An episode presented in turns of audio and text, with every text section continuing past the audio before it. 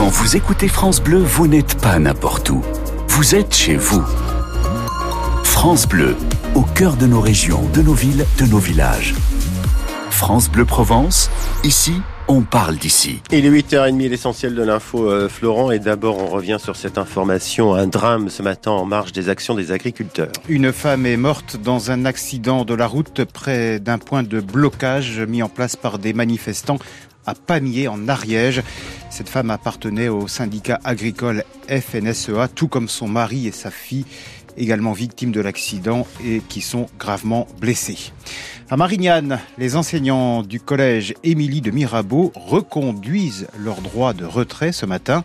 Ils ne donneront pas cours tant que l'inspection académique ne leur annoncera pas de personnel supplémentaire pour surveiller les élèves. Des réponses sont attendues dans la matinée. Vendredi, une bagarre a dégénéré. Un groupe de collégiens s'en est pris à un élève et à tous les personnels qui voulaient s'interposer. Deux adolescents ont eu le nez et la cheville cassés, trois surveillants euh, blessés ont dû avoir huit jours d'ITT.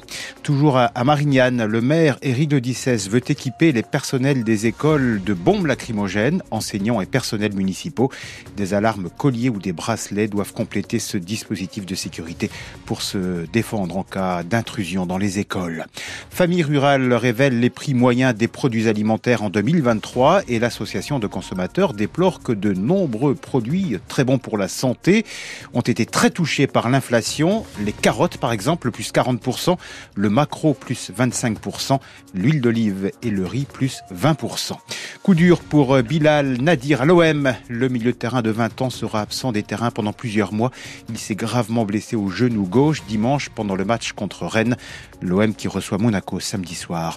L'Euro de handball, les Français battent l'Autriche 33-28 et sont déjà qualifiés pour les demi-finales avant même leur dernier match du tour principal demain face à la Hongrie. La demi-finale des Bleus, c'est vendredi contre les Suédois. Attention, les Suédois, tenant du titre. Aïe. Voilà. Mais ils sont, en, ils sont en forme. Ils sont très très forts. Donc ils sont sur une bonne lancée. Ça va le faire. Croise les doigts, on y croit. À tout à l'heure. 9h. 9h pour les infos et l'appli ici évidemment pour votre actualité à Marseille en Provence.